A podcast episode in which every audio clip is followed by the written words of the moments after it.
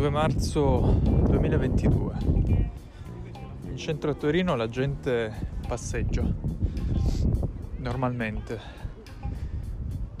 C'è chi porta a spasso il cane, chi fa giocare i bambini in piazzetta reale. La guerra è vicina, ma la città sembra ancora non percepirla.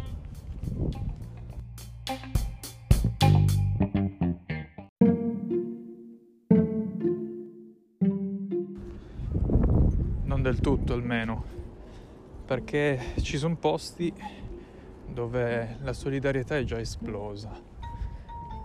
Forse non è la parola giusta, però è quella che mi sento di usare in questo momento, perché ricorda entrambe le condizioni, quella della generosità e quella della guerra. È il caso del Sermig, dove in pochi giorni sono arrivate oltre 10 tonnellate di aiuti da inviare in Romania, a 60 km dal confine ucraino.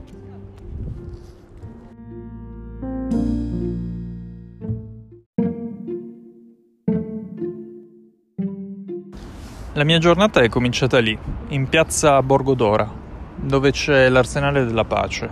C'è un via vai pazzesco, ci sono anziani, che portano cibo, coperte, c'è anche una mamma che ha portato dei pannolini e anche un passeggino. Ha chiesto prima se fosse il caso di lasciarlo, se potesse essere una cosa utile.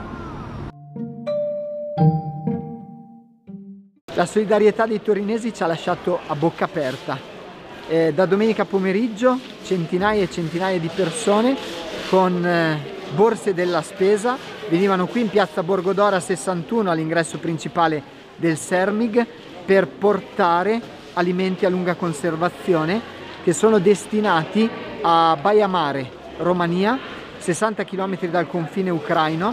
Solo la settimana scorsa in Romania sono entrati oltre 14.000 profughi ucraini e lì abbiamo un nostro contatto, ma direi di più un nostro fratello padre Albano dei Padri Somaschi che lavora lì da tanti tanti anni in questa missione e quindi tutti questi aiuti che stiamo preparando sono diretti a lui. Cibo a lunga conservazione e coperte.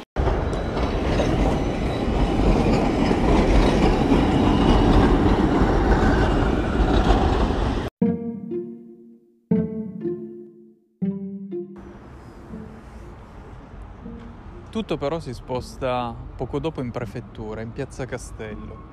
Sembra di essere tornati agli anni 90. Ci sono macchine di servizio parcheggiate ovunque. Alle 12 inizierà una riunione importante. La riunione dura diverse ore. Intorno alle 3 finalmente il prefetto il presidente della regione parlano. Raccontano che si è parlato di sicurezza in Piemonte, a Torino, ma che è inevitabile lanciare uno sguardo anche all'Ucraina.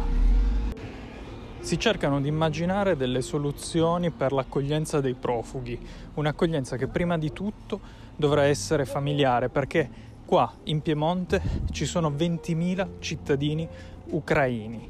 Poi però la commozione del presidente Cirio quando parla dei bambini ucraini, quelli che stanno per arrivare nella nostra regione, quelli malati.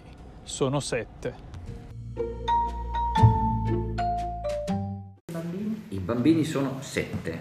Okay. Viaggiano con tre fratellini, poi sono accompagnati dai genitori. Andremo a prenderli tra sabato e domenica al confine tra la Moldavia e l'Ucraina. Mandiamo su il mezzo che è stato offerto, come dicevo, dal, dalla, dall'associazione di categoria del trasporto pubblico locale che mette a disposizione autisti e eh, mezzi, andrà con, con loro anche una mini equip nostra di medici perché non sanno ancora le condizioni di salute dei bambini.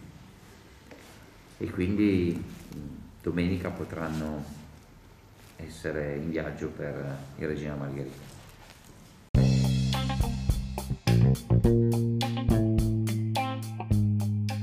E tornando a casa penso a questo, al fatto che oggi, mercoledì 2 marzo, è un altro giorno che è passato, un altro giorno di guerra.